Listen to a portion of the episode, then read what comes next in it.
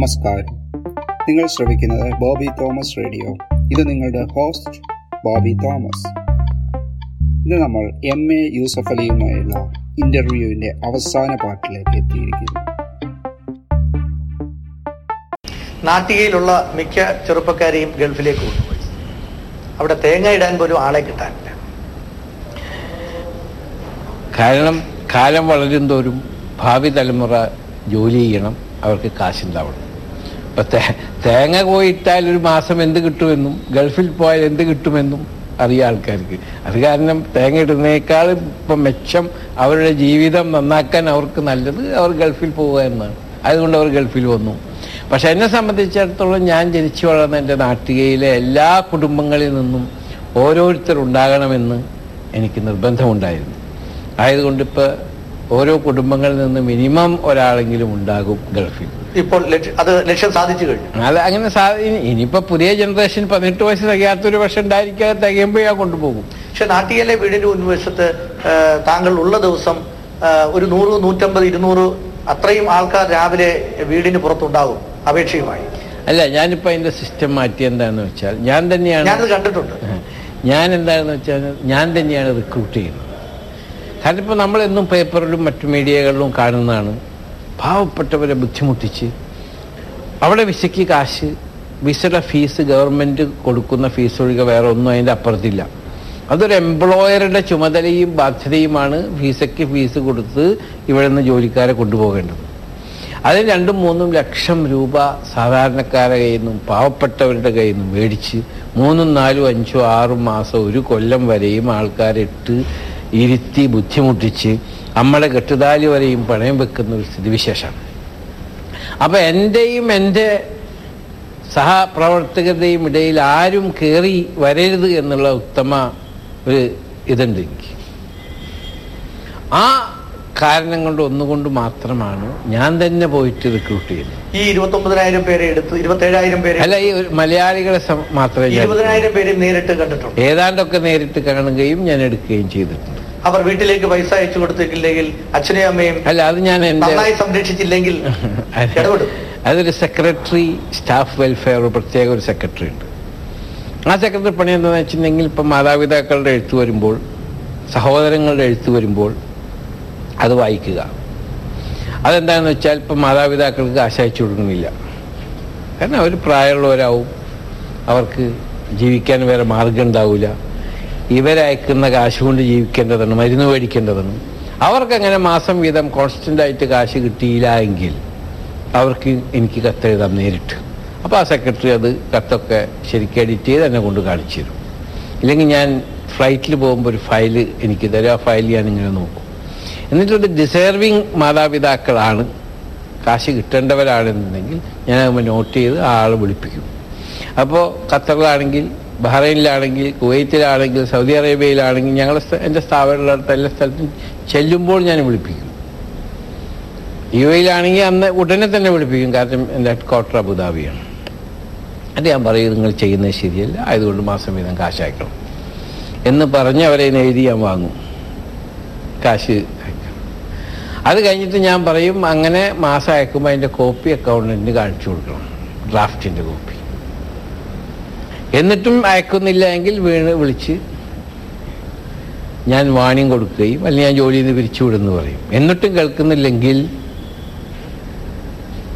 ഞാൻ തന്നെ രണ്ട് മൂന്നാൽ മാസം കാശ് അയച്ചു കൊടുക്കും. എന്നിട്ട് അവരെ വിളിച്ചിട്ട് പറയും? ഞാൻ ആ കാശ് ചോദിച്ചു അപ്പം അങ്ങനെ ഞാൻ അയച്ചു കൊടുക്കുന്നു എന്നുള്ളത് അറിയുമ്പോൾ ദുഃഖം കൊണ്ട് കാശ് അയച്ചു കൊടുക്കുന്നവരുണ്ട്. ഞാൻ ഈ അയച്ചു കൊടുത്ത കാശ് എനിക്ക് മടക്കി തരുമ്പോൾ എന്നെ മേടിക്കാറില്ല. ഞാൻ പറയും നിങ്ങൾ ഇനി അയച്ചു കൊടുത്താൽ മതി. അതൊരു ഹ്യൂമാനിറ്റേറിയൻ അപ്രോച്ച് മാതാപിതാക്കളെ സ്നേഹിക്കുകയും ബഹുമാനിക്കുകയും അവരെ സംരക്ഷിക്കുകയും ചെയ്യേണ്ട ചുമതല മക്കളിലാണെന്നുള്ള വിശ്വാസമുള്ളത് കൊണ്ടാണ്.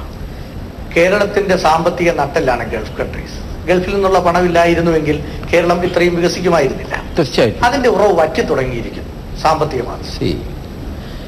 ഇപ്പോൾ ഉണ്ടായിക്കൊണ്ടിരിക്കുന്ന ഫൈനാൻഷ്യൽ റിസഷൻ അത് ഗൾഫിൽ മാത്രമല്ല പക്ഷെ നമ്മൾ അറിയുന്നത് ഗൾഫിലെ റിസഷനാണ് ഗൾഫിൽ സാമ്പത്തിക നമ്മളെ മാന്ദ്യം നേരിട്ട് ബാധിക്കുന്നു എന്താണെന്ന് വെച്ചാൽ ഇപ്പോ അമേരിക്കയിൽ ഇരുന്നൂറ്റി തൊണ്ണൂറ് ബാങ്കുകൾ ബാങ്ക്രപ്റ്റായി. ലിമാൻ ബ്രദേഴ്സ് പോലെ നൂറ്റമ്പത് കൊല്ലവും നൂറ്ററുപത് കൊല്ലവും ഉള്ള കമ്പനികൾ ബാങ്ക്രപ്റ്റായി. ഇപ്പോൾ ലിക്വിഡേറ്റർ വെച്ചിരിക്കുകയാണ് അവർ അപ്പോൾ അതിനെപ്പറ്റിയൊന്നും ആരും സംസാരിക്കുന്നില്ല. പക്ഷെ ഇതൊരു ഒരു ഗ്ലോബൽ ഒരു സുനാമി വരുമ്പോൾ ഒരു സുനാമി ഇന്തോനേഷ്യയിൽ മാത്രമല്ല ഉണ്ടായത്. നമ്മുടെ കേരളത്തിന്റെ ആലപ്പുഴയിലും ഉണ്ടായല്ലോ. അതിന്റെ ഒരു ഒരു ഒരു റിഫ്ലക്ഷനാണ് ശരിക്കും സംഭവിച്ചത്. എന്ന് വെച്ചിട്ട് അത് വറ്റിപ്പോയി എന്ന് ഏതായാലും പറയാറായിട്ടില്ല. പെട്രോളിന്റെ വില സ്റ്റേബിലൈസ് ആയിക്കൊണ്ടിരിക്കുന്നോളത്തോളം വർദ്ധിക്കുന്നോളം കാലം ഗൾഫിന് യാതൊന്നും സംഭവിക്കില്ല. ഇപ്പോഴും കണ്ടമാന ആൾക്കാർ പോകണ്ടല്ലോ. പിന്നെ ഒരു എന്ന് വെച്ചപ്പോൾ ഗൾഫിൽ യങ് ജനറേഷൻ വന്നു. അവരും അവരുടെ കുട്ടികളും വളർന്നു. അവരും വിദ്യാഭ്യാസമുള്ളവരായി. അപ്പോൾ അങ്ങനത്തെ സ്കിൽഡ് സെമി സ്കിൽഡ് എന്നുള്ള നില ജോബ് തരംതിരിക്കുമ്പോൾ വിദ്യാഭ്യാസത്തിന് മുൻതൂക്കമുള്ള ജോലികൾ അവരുടെ നാഷണൽസിന് തന്നെ കൊടുക്കേണ്ടി വരികയാണ്. കാരണം അവരുടെ രാജ്യമാണല്ലോ ആ നിലയ്ക്ക് ഒരു പക്ഷേ കുറച്ച് ജോബ് ഓപ്പർച്യൂണിറ്റീസ് ജോബ് ഓപ്പർച്യൂണിറ്റീസ് കുറയാമെന്നല്ലാതെ വറ്റിപ്പോകുന്നില്ല. ഇനിയും ഗൾഫ് കൺട്രീസിനെ പ്രതീക്ഷിച്ച് കേരളത്തിന്റെ സാമ്പത്തിക നട്ടിൽ നിലനിർത്തും. തീർച്ചയായിട്ടും തീർച്ചയായിട്ടും. ഇനിയും ഒരുപാട് ഡെവലപ്മെന്റ് ഇനിയും ഗൾഫിൽ വരാതിരിക്കുകയാണ്. ഇതിപ്പോ ഒരു ഒരു ദുബായ് ഡെവലപ്പ് ചെയ്തു എന്നുള്ളത് കൊണ്ട് ഗൾഫ് മുഴുവൻ ഡെവലപ്പ് ആയിട്ടില്ലല്ലോ. ഇനിയും ഒരുപാട് ഡെവലപ്മെന്റ്സ് വന്നുകൊണ്ടിരിക്കുകയാണ്. പക്ഷെ ദുബായ് അപ്പോൾ ആ രാജ്യങ്ങളുടെ ഡെവലപ്മെന്റിൽ മലയാളികൾക്ക് ഒരുപാട് കോൺട്രിബ്യൂഷൻ ഉണ്ടായി. പക്ഷെ ദുബായിയുടെ തകർ തകർച്ച നമ്മുടെ നടുക്കിയില്ലേ? ദുബായ് ദുബായ് ആര് പറഞ്ഞു തകർന്നു എന്ന്? ദുബായ് ഒന്നും സംഭവിച്ചിട്ടില്ല. അവരെന്ന് വെച്ചാൽ അവരൊരുപാട് അവരുടെ കാശ് ഇൻഫ്രാസ്ട്രക്ചറിൽ ദേ ബിൽഡ് ഇൻഫ്രാസ്ട്രക്ചർ അതേ സംഭവിച്ചിട്ടുള്ള ദുബായ് ഗവൺമെന്റിന് ആർക്കും കാശ് കൊടുക്കാണ്ടിരുന്നിട്ടില്ല. ബാങ്കുകളിൽ നിന്ന് ബാങ്ക് കാശെടുത്ത എല്ലാ കാശുകളും ഇതാ ഇപ്പോൾ ടൈം അനുസരിച്ച് അടച്ചുകൊണ്ടിരിക്കുകയാണ്.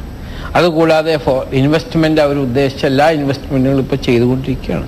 ഒരൊറ്റ മലയാളിക്കും ദുബായ് ഗവൺമെന്റ് ശമ്പളം കൊടുക്കാണ്ടിരുന്നിട്ടില്ല. അപ്പൊ വെറുതെ ആൾക്കാരതിൽ ഈ ഈ മാധ്യമ ചില മാധ്യമ പ്രവർത്തകരോ മാധ്യമക്കാരോ പറയുന്ന ദുബായിക്ക് അത് സംഭവിച്ചു ഒന്നും സംഭവിച്ചിട്ടില്ല. അവിടുത്തെ ദീർഘദൃഷ്ടിയുള്ള ഭരണാധികാരികൾ പ്രത്യേകിച്ച് യു എ ഭരിക്കുന്ന പ്രസിഡന്റും പ്രധാനമന്ത്രി പ്രസിഡന്റും അതുപോലെ ദുബായിയുടെ ഭരണാധികാരി വൈസ് പ്രസിഡന്റും പ്രധാനമന്ത്രിയും അവരൊക്കെ അതിനെപ്പറ്റി ചിന്തിക്കുകയും nine hundred fifty billion foreign reserve അബുദാബിക്ക് മാത്രം. ആകെ ദുബായിയുടെ കട എഴുപത് ബില്യൺ ഉള്ളൂ എൺപത് ബില്യൺ ഉള്ളൂ അപ്പം അതൊന്നും സംഭവിക്കുന്നില്ല. അങ്ങനെ അങ്ങനെ ആൾക്കാർ പറഞ്ഞുണ്ടാക്കി പെരുപ്പിച്ച് കാണിക്കുക എന്നല്ലാതെ ഗൾഫ് രാജ്യങ്ങൾക്ക് വിചാരിച്ചാൽ യാതൊന്നും സംഭവിച്ചിട്ടില്ല. ഒരു ചെറുകിട കച്ചവടക്കാരനായിട്ട് ഗൾഫിലേക്ക് പോയ എം എ യൂസഫ് അലി ഒരു പത്ത് ദിവസത്തിലധികം കപ്പലിൽ സഞ്ചരിച്ച് അവിടെ എത്തപ്പെട്ട യൂസഫലി. അലി എങ്ങനെ രാജാക്കന്മാരുടെ സുഹൃത്തായി? അതെങ്ങനെയായി എന്ന് ചോദിച്ചാൽ ഗൾഫ് യുദ്ധകാലത്ത് എല്ലാവരും എങ്ങനെയെങ്കിലും ഗൾഫിൽ നിന്ന് പോരണമെന്നുള്ളൊരു സാഹചര്യം ഉണ്ടായിരുന്നു. കാരണം സദ്ദാം ഹുസൈൻ കുവൈത്ത് ആക്രമിച്ച കാലഘട്ടത്തിൽ ഒരു ഒരു പക്ഷെ വലിയൊരു യുദ്ധമുണ്ടാകുമെന്ന് ആന്റിസിപ്പേറ്റ് ചെയ്തിരുന്ന ഒരു കാലഘട്ടത്തിൽ. വലിയ അവിടുത്തെ പല കച്ചവടക്കാരും ഇന്ത്യക്കാർ തന്നെയില്ല പല രാജ്യങ്ങളിലെ കച്ചവടക്കാർ കിട്ടുന്ന കാശൊക്കെ കൊണ്ട് പോകാം എന്നൊരു സിറ്റുവേഷനിൽ ഞാൻ അവിടെ അബുദാബിയിലെ ഏറ്റവും വലിയ സൂപ്പർ മാർക്കറ്റ് ഉദ്ഘാടനം ചെയ്യണം എമിറേറ്റ് ജനറൽ മാർക്കറ്റ്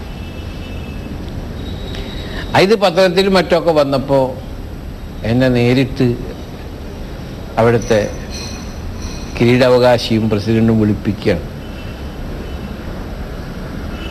മുമ്പുണ്ടായിരുന്ന ബഹുമാനപ്പെട്ട മരണപ്പെട്ടു പോയ യു എയുടെ പ്രസിഡന്റ് വിശാലഹൃദയനും ദാനധർമ്മിഷ്ഠനുമായിരുന്ന ഷെയ്ഖ് സായിദ് ബിൻ സുൽത്താൻ നഹിയാണ് നിനക്കങ്ങനെ ധൈര്യം വന്നു? ഞാൻ പറഞ്ഞു അങ്ങ് പോലെയുള്ള ദീർഘദൃഷ്ടിയുള്ള വിശാലഹൃദയരായ ദാനധർമ്മിഷ്ഠരായ എല്ലാ രാജ്യക്കാരെയും ഒരുമിച്ച് ഉൾക്കൊള്ളുന്ന ഭരണാധികാരിയുള്ളപ്പോൾ എനിക്കൊരു ഭയമില്ല പിന്നെ ഞാൻ ഞാനിവിടെ വളർന്നു. എന്റെ കുടുംബാംഗങ്ങൾ മുഴുവൻ വളർന്നു. എന്റെ കൊച്ചാപ്പടക്കമുള്ള എന്റെ കുടുംബത്തിലെ മെമ്പർമാർ ഇവിടെ വളർന്നു. എന്നിട്ട് ഇവിടെ നിന്ന് കുറച്ച് കാശും കൊണ്ട് നാട്ടിൽ പോയിട്ട് ഈ രാജ്യത്തിന് എന്തെങ്കിലും സംഭവിക്കുകയാണെങ്കിൽ അത് പുറത്ത് നിന്ന് കാണു കാണാനുള്ള മാനസിക ശക്തി ഞങ്ങൾക്കില്ല. എന്തെങ്കിലും ഇവിടെ സംഭവിക്കണമെങ്കിൽ ഞങ്ങളടക്കം സംഭവിക്കട്ടെ എന്ന് പറഞ്ഞപ്പോൾ ഭരണാധികാരികൾ അത്ഭുതപ്പെടുകയും എന്നിൽ എനിക്ക് വേണ്ട എല്ലാ സപ്പോർട്ടും ചെയ്യണമെന്ന് അദ്ദേഹം മക്കളോട് വരെ മരണപ്പെട്ടു പോയ അദ്ദേഹം ഇപ്പോഴത്തെ പ്രസിഡന്റും കിരീടാവകാശികളോട് വരെ കിരീടാവകാശികളോട് വരെ പറഞ്ഞു. അങ്ങനെ ഒരു വളർച്ചയുടെ ആരംഭമാണ്. അതായിരുന്നു പ്രധാനപ്പെട്ട പ്രധാനപ്പെട്ട ഒരു ടേണിംഗ് പോയിന്റ് അതിനുശേഷം അവർ ഞങ്ങൾക്ക് ലാൻഡ് തന്നു. അവിടുത്തെ ഇൻഡസ്ട്രിയൽ ബാങ്കുകളിൽ നിന്ന് സോഫ്റ്റ് ലോൺ തന്നു. ദീർഘകാലത്തെ ലോൺ തന്നു. ഇപ്പോൾ ഞങ്ങൾ ഇന്ത്യ അവിടുത്തെ ഗൾഫിലെ ഏറ്റവും വലിയൊരു ഷോപ്പിംഗ് മോളായ ഖാൽദിയ മോൾ ഗവൺമെന്റ് തന്ന ലാൻഡിലാണ് ഞങ്ങൾ പണിത്. ഞങ്ങൾക്ക് സോഫ്റ്റ് ലോണാണ് തന്നത്. അതെന്ന് വെച്ചാൽ എല്ലാവർക്കും ഏഴ് കൊല്ലം കൊടുക്കുമ്പോൾ ഞങ്ങൾക്ക് പതിനഞ്ച് കൊല്ലത്തെ ലോൺ തന്നു. ഒരു മനുഷ്യന്റെ ജീവിതത്തിൽ സമ്പത്ത് ബിഗ് മണി ഉണ്ടാകുന്നത് ഒരു ചെറിയ കാലയളവിലായിരിക്കും. എന്തായിരുന്നു ശ്രീ യേസു യൂസഫ് അലിയുടെ ആ ബിഗ് മണി ഉണ്ടായ കാലഘട്ടം അത് ലോക അത് ലോകത്തിന്റെ ലോകത്തിൽ കാശിക്കാരെ എല്ലാവരുടെ ചരിത്രം നോക്കിയാലും ഒരു ഒരു ഒരു സാഹചര്യത്തിൽ തന്നെ ആകെ ഒരു പുരുഷായുസ് എത്ര നാൾ ജീവിക്കും? അതിന്റെ ഏതെങ്കിലും സമയത്തായിരിക്കും പെട്ടെന്നുള്ള ഒരു ബൂസ്റ്റ് ഗൾഫ് വാറാണ് ഞങ്ങൾക്ക് കാരണം ഒരുപാട് സാധനങ്ങൾ അവിടെ ഫുഡ് സെക്യൂരിറ്റി പ്രോബ്ലം വരാതിരിക്കാൻ വേണ്ടി ഞാൻ തന്നെ ലോകത്തിന്റെ പല ഭാഗങ്ങളിലും പോയി ഭക്ഷ്യസാധനങ്ങൾ കൊണ്ടുവന്ന് സ്റ്റോർ ചെയ്തു. കാരണം ഗൾഫ് മുഴുവൻ യുദ്ധഭീഷണിയിലാണ്. അങ്ങനെ വേറെ ആരും അങ്ങനെ കൊണ്ടുവരാതിരിക്കുകയും എന്റെ കയ്യിലുള്ള പല എന്റെ കയ്യിൽ മാത്രം മെയിൻ സാധനങ്ങൾ പല സാധനങ്ങളും ഉണ്ടാവുകയും ചെയ്യുന്ന ഒരു സന്ദർഭം ഉണ്ടായിരുന്നു. എന്നിട്ടും ഞാൻ അതിൽ കൊള്ളലാഭമൊന്നും എടുത്തില്ല. അതേ മിതമായ വിലക്കിനാണ് അന്നും ഇന്നും വിൽക്കുന്നത്. അപ്പോൾ അതൊരു ദൈവാനുഗ്രഹമാണ്. ഞാനൊരു ഓപ്പർച്യൂണിസ്റ്റ് അല്ല ഒരിക്കലും. അബുദാബിയിൽ നിന്നും സാമ്രാജ്യം മറ്റു എനിക്ക് തോന്നുന്നു പതിനേഴ് രാജ്യങ്ങളിലേക്ക്. വളർത്തി വിസ്തൃതമാക്കി. അതെങ്ങനെയാണ്? ഒരു ലോകം കൈകളിൽ എത്തുക എന്നുള്ളതാണ്. അതൊരു കച്ചവടം ഒരു കച്ചവടക്കാരനാകുമ്പോൾ. ഒരു ഫുട്ബോൾ കളിക്കുന്നവൻ ആ കോർട്ടിൽ ഇറങ്ങിയാൽ ഏറ്റവും നന്നായിയാണ് കളിക്കുന്നത്. അല്ലെങ്കിൽ കണ്ടിരിക്കുന്നവർ പറയും ഇവൻ കളിക്കുന്നില്ല. ഒരു കച്ചവടക്കാരനായി ആ കോർട്ടിൽ ഇറങ്ങിയാൽ അത് ഏതെല്ലാം നിലയ്ക്ക് വിപുലീകരിപ്പിക്കാം? എങ്ങനെയൊക്കെ വിപുലീകരിപ്പിക്കാം? ഏതെല്ലാം രാജ്യങ്ങൾ വിപുലീകരിപ്പിക്കാം? ഒരുപാട് ആളുകൾക്ക് എങ്ങനെ ജോലി കൊടുക്കാം? ആ ബിസിനസ് വലുതാക്കി എങ്ങനെ കൊണ്ടുവരാം എന്നുള്ളത് എപ്പോഴും ചിന്തിക്കുമല്ലോ.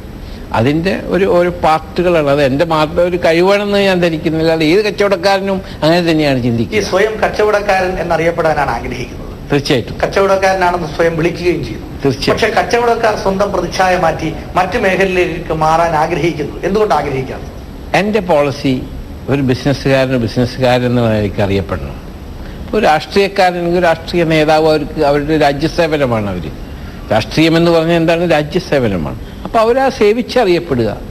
ഞാനൊരു കച്ചവടക്കാരൻ എന്നുള്ള നിലയിലാണ് അറിയപ്പെടാൻ ആഗ്രഹിക്കുന്നത്. രാഷ്ട്രീയത്തിലേക്ക് വല്ല ലക്ഷ്യം ഒരിക്കലുമില്ല. ജീവിതത്തിൽ ഒരിക്കലും യൂസഫ് അലി ഒരു രാഷ്ട്രീയക്കാരനാണ് എന്നുള്ളത് എനിക്ക് അറിയപ്പെടില്ല രാജ്യസഭ എം പി സ്ഥാനം അതിന്റെ ആവശ്യമില്ല. ഒരിക്കലും ഒരു രാജ്യസഭ എം പി ആവാൻ ഞാൻ ആഗ്രഹിച്ചിട്ടില്ല ഞാൻ ആഗ്രഹിക്കില്ല. ഒരു കയ്യിൽ മാർക്സിസ്റ്റ് പാർട്ടി ഒരു കയ്യിൽ കോൺഗ്രസ് മൂന്നാമതൊരു കൈ ഉണ്ടെങ്കിൽ അതിൽ ബി ജെ പി. എല്ലാവരിലും എല്ലാവരുമായും തുല്യ ബന്ധം സി ഒരു കച്ചവടക്കാരനെ സംബന്ധിച്ചിടത്തോളം ആ രാഷ്ട്രീയ പാർട്ടികളും അതിന്റെ നേതാക്കളുമായി അടുപ്പം വെച്ച് അതിൽ നിന്നൊരു ബെനിഫിറ്റ് എടുക്കുക എന്നുള്ളൊരു പോളിസിക്കാരനല്ല ഞാൻ. കച്ചവടം ചെയ്ത് കാശുണ്ടാക്കണ എന്റെ മാർഗങ്ങൾ വേറെയുണ്ട്. എന്റെ എന്റെ ബേസ് ഗൾഫാണ്. പക്ഷെ ഇവിടുത്തെ രാഷ്ട്രീയ സാമൂഹിക സാംസ്കാരിക നേതാക്കളുമായി അടുപ്പം കൊണ്ട് എന്നെ കൊണ്ട് ഈ രാജ്യത്തിന് നമ്മുടെ സംസ്ഥാനത്തിന് എന്തൊക്കെ ചെയ്യാൻ പറ്റും അത് ചെയ്യുക. അതാണ് അടുപ്പം വെക്കുക. അത് കൂടാണ്ട് എല്ലാ രാഷ്ട്രീയക്കാരും ഒരേ മാതിരിയല്ല. അതിപ്പോ മിസ്റ്റർ അജിത്തിനെ പോലത്തെ ഒരു സീനിയർ മാധ്യമ പ്രവർത്തകന് ഞാൻ പറയേണ്ട ആവശ്യമില്ല. എല്ലാവരും കാശ് കണ്ട് ബഹുമാനിക്കുന്ന രാഷ്ട്രീയ നേതാക്കളല്ല. മൂല്യങ്ങളെ സ്നേഹിക്കുകയും മൂല്യങ്ങളെ വകവെക്കുകയും ചെയ്യുന്ന രാഷ്ട്രീയ നേതാക്കൾ. അപ്പോൾ അവരൊക്കെ മനസ്സിലാക്കിയിട്ടേ അടുപ്പം വയ്ക്കുള്ളൂ. എന്നാലും രാഷ്ട്രീയ പാർട്ടികൾക്കും നേതാക്കൾക്കും പണം നൽകേണ്ടി വരില്ലേ? അത് ഒരു ഒരു രാഷ്ട്രീയ പാർട്ടി ഉണ്ടെങ്കിൽ ആ പാർട്ടിക്ക് ഗവൺമെന്റ് അലവ് ചെയ്തിട്ടുണ്ട് സംഭാവന പിരിക്കാൻ. സംഭാവന പിരിക്കാൻ പാടില്ല നിയമമൊന്നുമില്ല. അപ്പം ചിലപ്പോൾ സംഭാവന ചോദിക്കും. അത് ഞാൻ തന്നെയല്ല എല്ലാവരും കൊടുക്കും. അതോടൊപ്പം ഞാനും കൊടുക്കും. ഈ ഇന്റർവ്യൂ നിങ്ങൾക്ക് ഇഷ്ടപ്പെട്ടു എന്ന് വിചാരിക്കുന്നു. ഇത് ദൂരദർശനിൽ വന്ന ഒരു ഇന്റർവ്യൂവിന്റെ പുനർസംപ്രേഷണമാണ്. വീണ്ടും അടുത്ത തവണ കാണും വരെ ഗുഡ് ബൈ.